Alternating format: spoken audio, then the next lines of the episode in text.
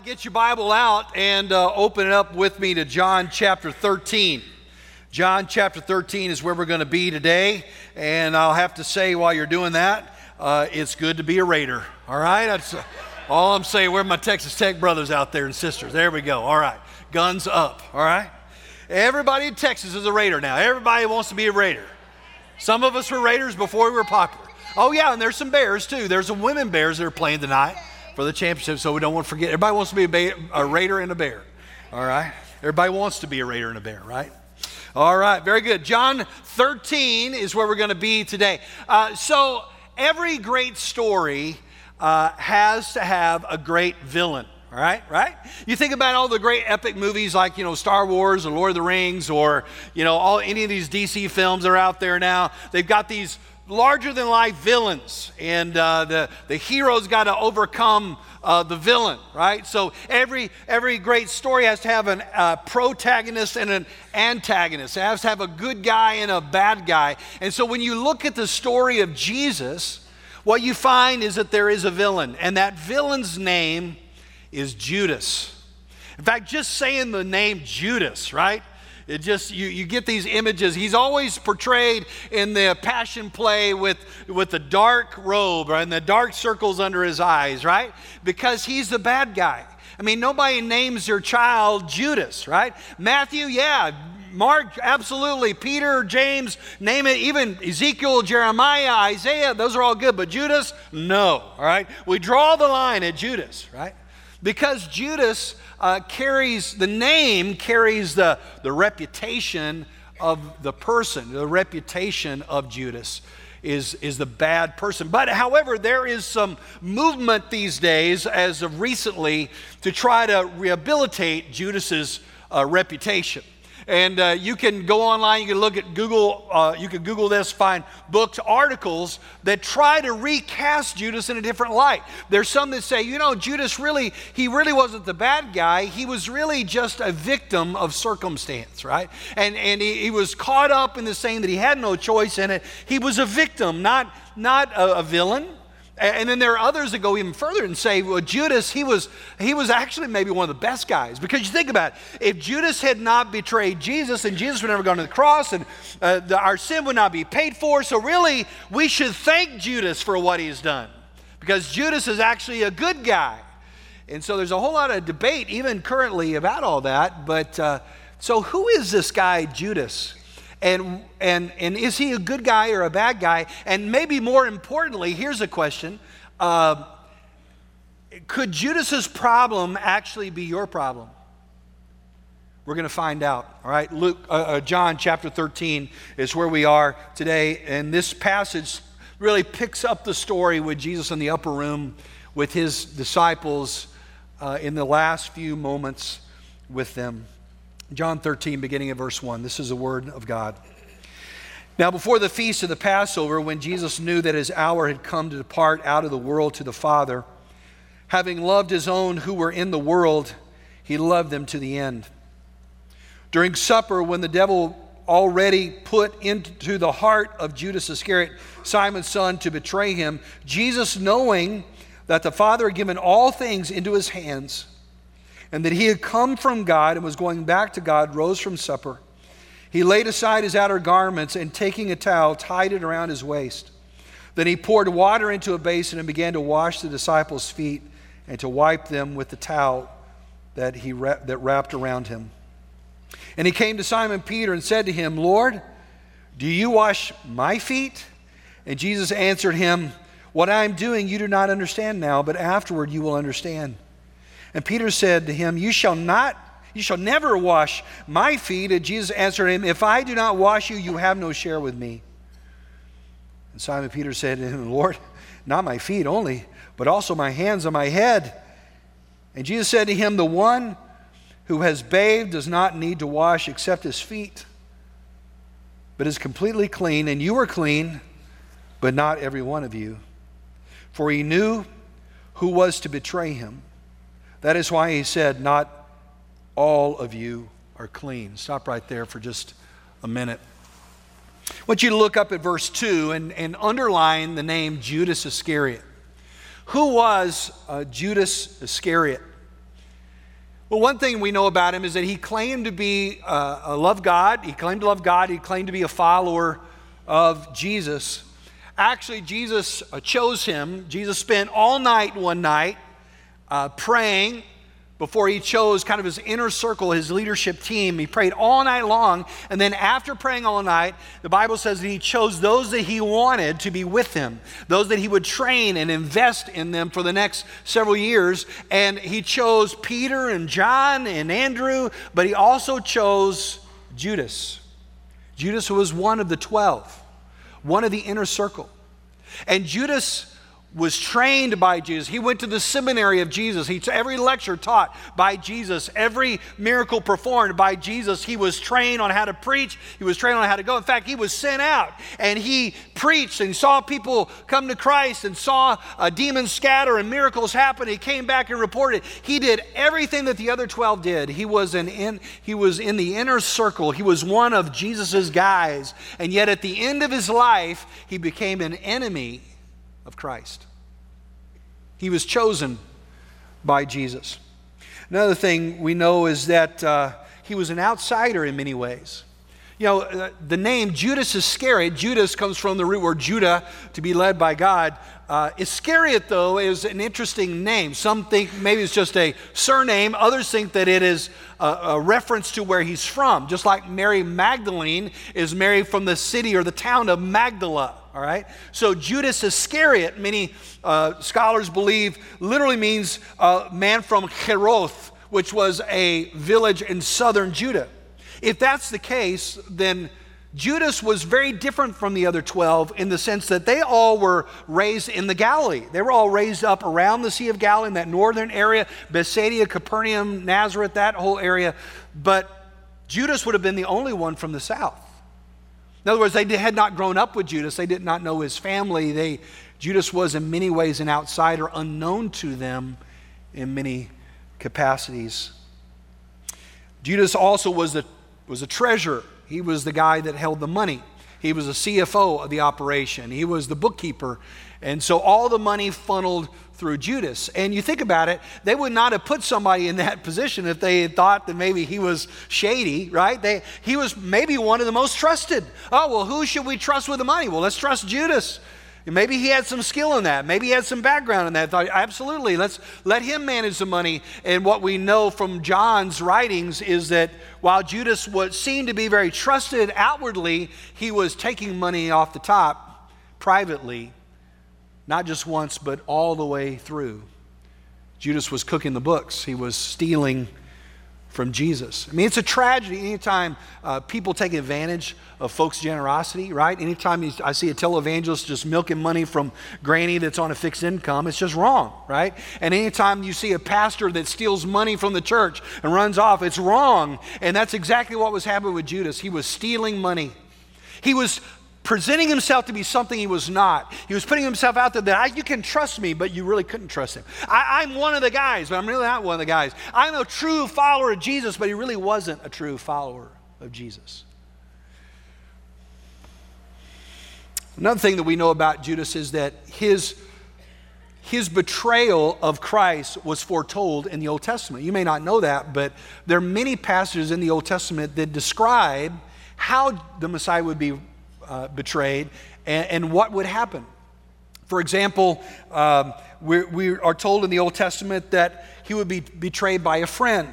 In uh, Psalm 55, verse 12, it says, For it is not an enemy who reproaches me, then I could bear it.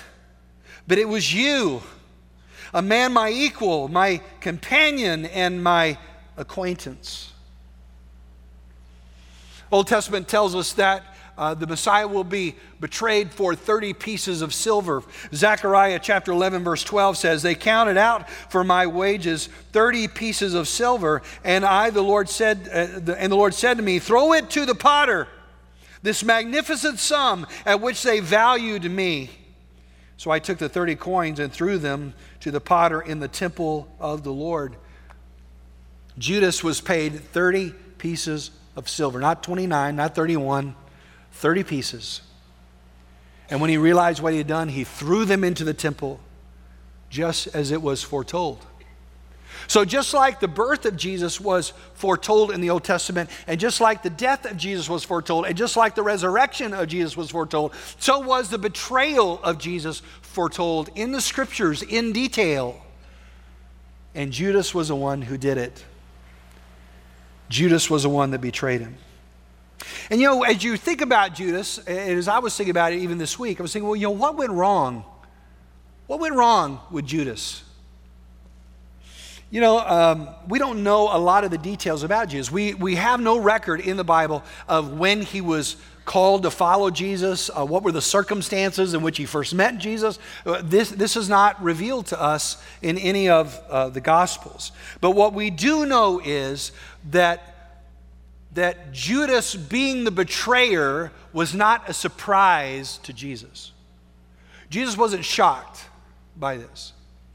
In fact, Jesus knew that he was the one to betray him even from the beginning. You say, well, how do you know that?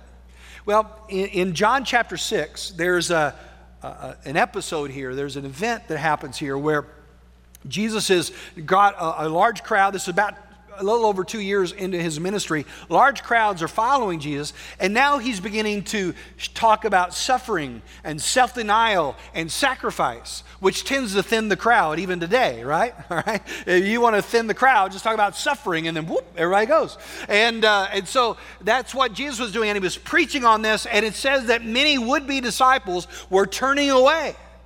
John 6 66 said the disciples turned away. It's interesting, 666, right? And so, in response to that, they go, wait a minute, all these people are leaving. And in response to that, this is what Jesus said in John 6 63. He said, The words that I have spoken to you are spirit and life. But there, there are some of you who do not believe. And then it says parenthetically, For Jesus knew from the beginning who those were who did not believe and who it was who would betray him. He knew from the beginning. He knew right from the beginning who it was. And Peter looks at Jesus and goes, Well, we're not going anywhere. I mean, who, where else would we go? You're the one that has life. And, and Jesus turns to Peter and he says, This Did I not choose you, the 12? And yet one of you is a devil. And he spoke of Judas, the son of Simon Iscariot, for he, one of the 12, was going to betray him. Jesus knew all along. He knew all along that Judas was not really with him. He was on the team, but he wasn't with him. He was close, but he wasn't with him. In many ways, he was so close and yet so far. And Jesus knew it. You say, but what made him turn into an enemy? it's one thing to, to be there, but not really there in your heart. It's one thing to be a part of the team, but not to work against you. But what what flipped the switch of Judas to turn from being a kind of a pretending follower to an enemy, an outright enemy? What, what caused that to happen? And I believe there was a moment, I believe there was a pivotal moment that, that turned Judas to an enemy. And it happened in John chapter 12. John chapter 12. Let me just kind of tell you the story. It says that uh, this is now the last week of Jesus' life. This is uh, after the triumphal entry. Jesus is with his guys and uh, just a couple of days before his death. And he is with his friends, Mary, Martha, and Lazarus, whom he had raised from the dead. He is at their house. And they're eating together. And I believe, just prompted by the Holy Spirit and overcome with love for Jesus, Mary uh, took a very expensive bottle of perfume. It, the scripture says it was worth 300 denarii. A denarii was about a day's wage. So think about it, uh, uh, how much you get paid in a year. That's how much it's worth. Maybe 40, 50, 60,000 dollars today or more of uh, what it would cost in today's dollars. She took this very expensive perfume and she broke it and she poured it on the feet and head of Jesus and she anointed him. And then she let down her hair and she began to wash his feet with her hair. It was an act of love, it was an act of devotion, it was an act of worship.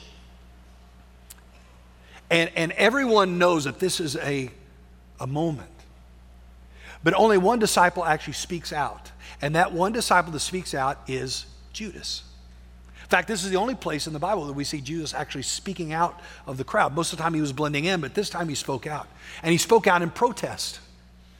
He said, Well, this perfume could have been easily sold and the, and the profits given to the poor. And then John uh, gives us a little insight. He said that Jesus, Judas only did this because he was on the take, he wanted the money. But because of his influence, even it seems that the other disciples kind of agreed with Judas. Yeah, you know, we could have given this money to the poor as if they, they're protesting what Mary is doing. And Jesus makes a statement to them that I think turned in Judas's heart. Jesus looked at them and he said, Leave her alone. The poor you will always have with you, but you will not always have me with you. And it seems that that was a pivot moment because the scripture tells us that immediately after that episode, that Judas left that house and he walked about a mile and a half down into Jerusalem. And he began to meet with the Pharisees and the teachers of the law and told them, I can give him to you.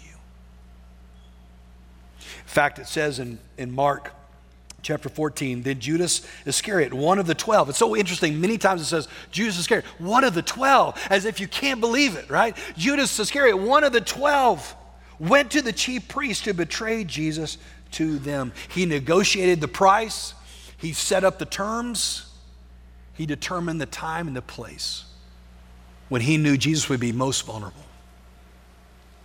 So the question is why? Why did Judas betray Jesus? And the honest answer is we don't know. That's the honest answer.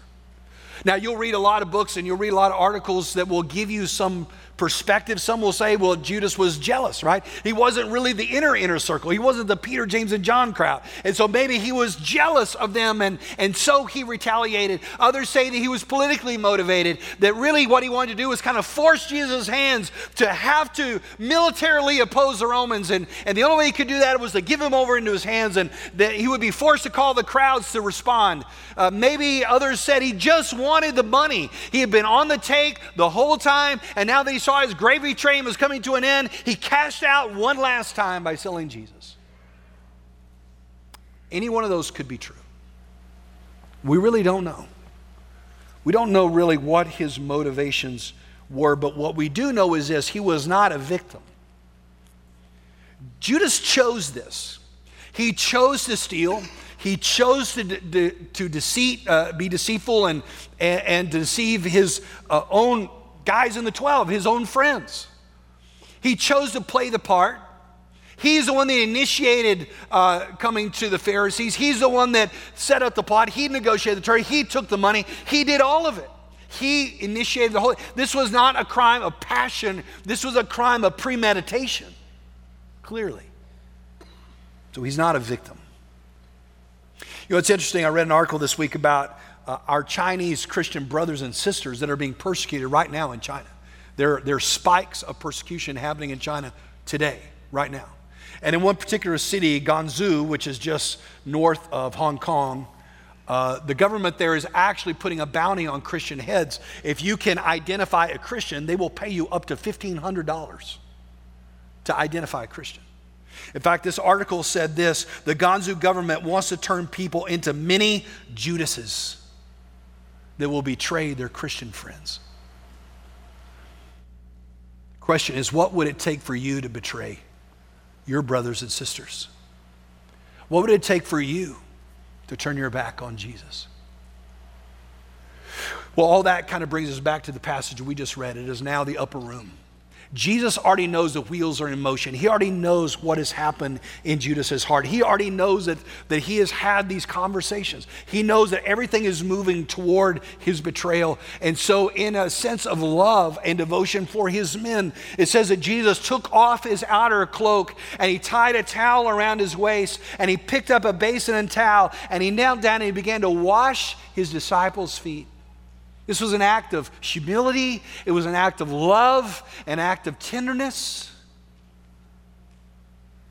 He washed every single one of them, and he came to Judas and he washed Judas's feet too.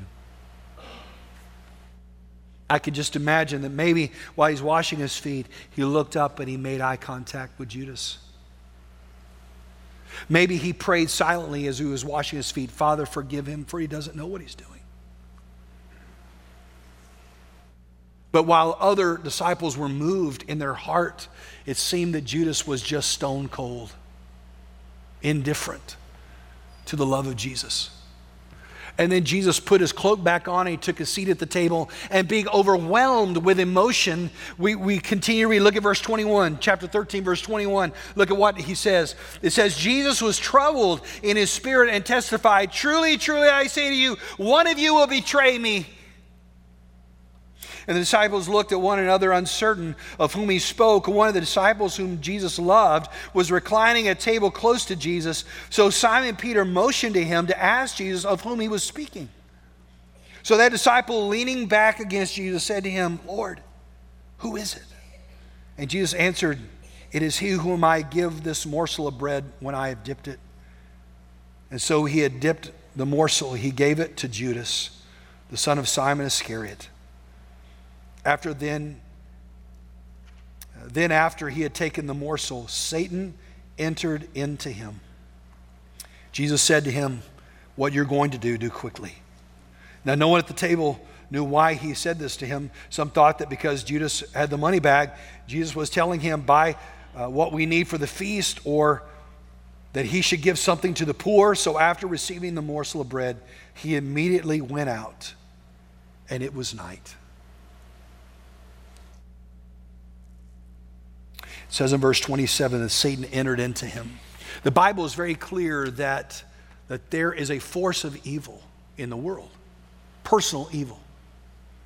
That uh, while there are evil acts, there is always a force of evil that empowers those evil acts. And that Satan is always ready to help you do the wrong thing. Satan is always ready to tempt you to offend God and then empower you and help you to do it. And if you do not know Christ, you are even more susceptible to the forces of evil in this world than you can possibly realize.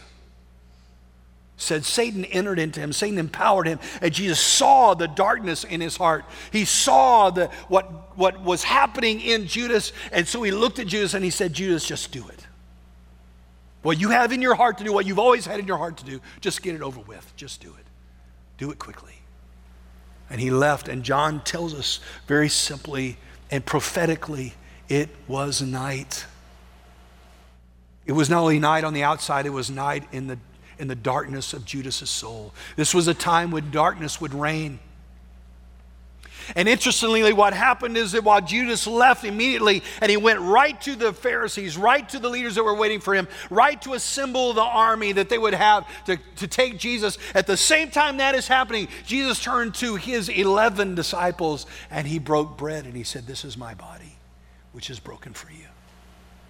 And he poured the cup and he said, This is my blood poured out for you. Remember me. Says that Jesus took his disciples and he went to the Garden of Gethsemane.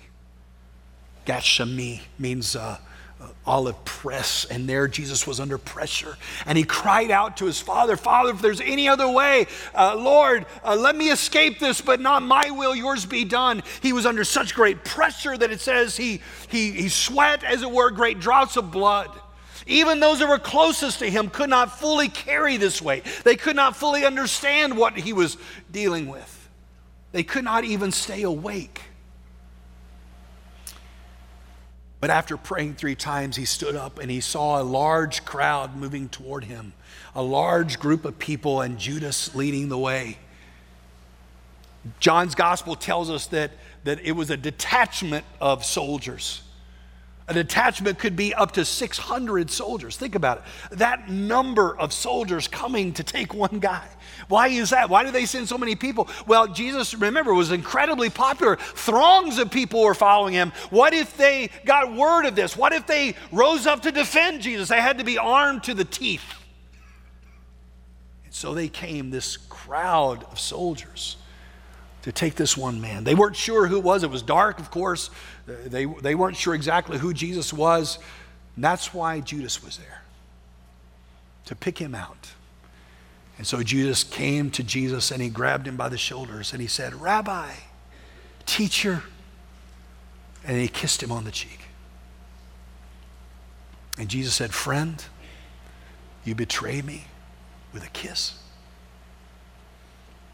From that moment, it says that they bound Jesus. They put him in chains. They wrapped ropes around his neck and his legs and his arms. They, they took him away by force. And the disciples scattered. All of them scattered. The, the shepherd was struck down and the sheep were scattered. And I've often wondered what happened to Judas. Did he just run away like the rest of them? Or, or did he do something different? And I really believe, now this is just Craig, all right? I, I, I have a reason to believe this, but this is what I think happened. I think that Judas stayed with the soldiers. I mean, after all, he had led them out there. He felt very empowered. I think he stayed with them. I think he stayed with them all the way till they got back to Caiaphas' house and they threw Jesus in the pit, all the way to where he was incarcerated, all the way till he was intimidated, all the way to where he was interrogated all night long. And he would watch as they hit Jesus in the face and as they spit on him and as they ridiculed him and as they brought false testimony after false testimony to say things that Jesus never did. And I believe that he stood there with his arms crossed, giving his tacit approval to every single bit of it. But ultimately, at the end of the night, they came to the conclusion that Jesus had to die. And so they made a decision that they would put Jesus to death. And then we read something happened. In Matthew uh, chapter 27, verse 3, it says, And when Judas, who had betrayed him, saw that Jesus was condemned, see, I believe he was in the room, I believe he saw it. And he says, When he saw he was condemned, he was seized with remorse and returned the 30 coins to the chief priests and the elders and said, I have sinned. He said, For I have betrayed innocent blood. But it didn't matter anymore. It was done. What was done was done. They had what they came for, it didn't matter. See, there's a difference between remorse and repentance, right? Remorse is feeling sorry for what you've done. Man, I'm so sorry that I got so mad at you. I'm so sorry that I got drunk or wasted last night. I'm so sorry for, for that, uh, that crossing that moral boundary. I feel so bad about what happened. That, that's remorse, right? I feel sorry for what I've done, uh, but then I just do it again, and I do it again, and I do it again. That's remorse. That's what uh, 1 Corinthians 7 calls worldly sorrow that leads to death. It's just remorse, but it never brings any change. But repentance is bringing change, it's turning to God, right? And Judas never did that. Judas was remorseful, he was never repentant. He never turned to God, he never cried out, he never confessed. And so he left that place after throwing the coins into the, into the temple. And he took a rope and he went to a ravine and he hung himself. What a tragedy. What a dark, terrible tragedy.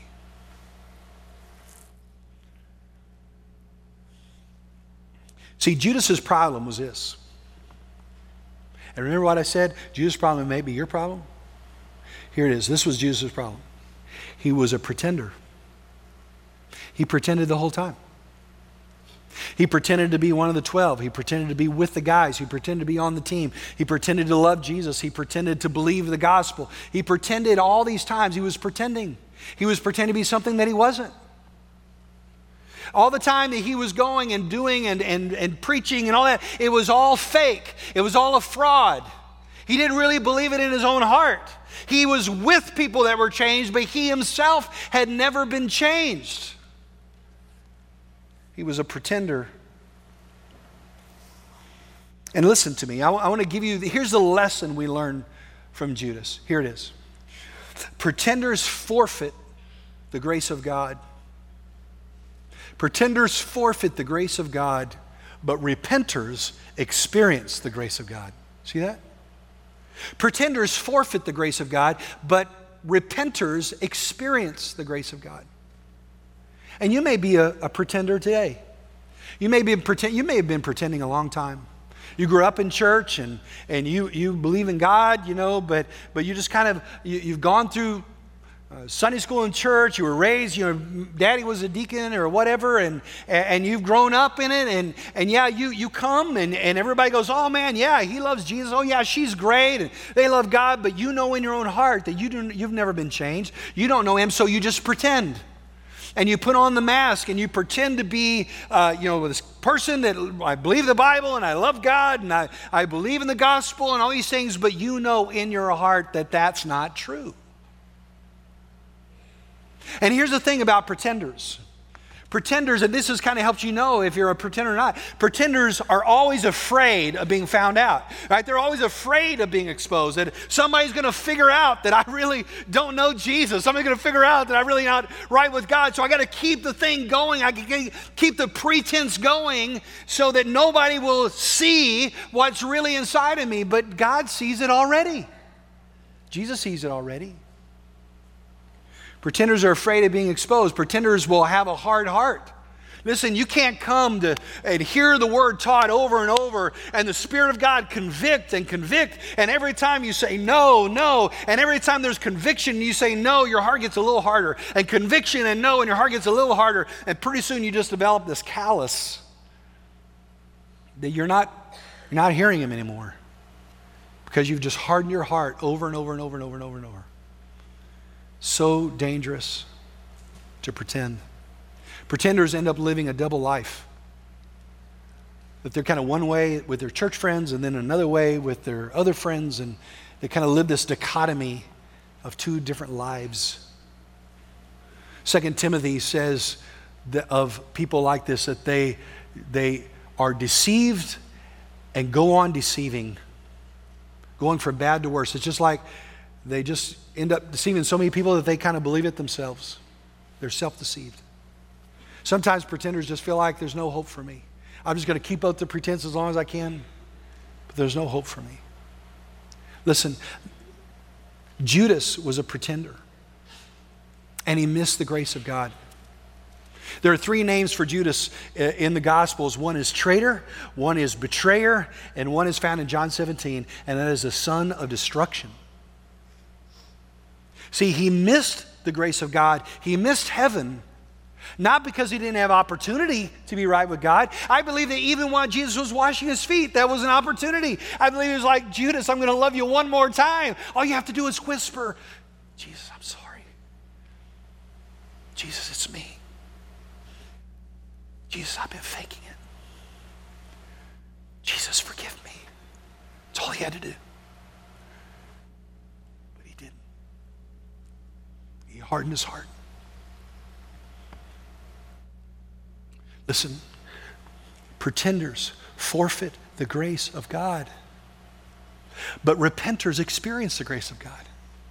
If you would turn to Christ, if you just say, you know what, I'm tired of pretending. You're right, that's me. I'm a pretender, and yet I don't want to be. And I want to be right with God. God, forgive me of my pretense. God, forgive me of my callousness. God, forgive me of my sin. God, I realize it's me that's doing this, and not I'm not blaming anybody else. God, please help me. Please forgive me. God, I'm sorry. And just that one act of repentance brings life and change and hope. That could be you pretenders or repenters? Which one are you?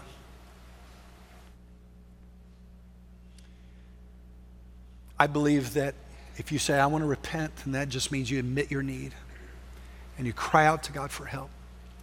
It's not too late. I believe right now, just as Jesus washed Judas's feet, that he's that close to you right now. And if the Spirit of God is convicting your heart, all you have to do is whisper, Jesus, forgive me. Pretenders forfeit the grace of God, but repenters experience the grace of God.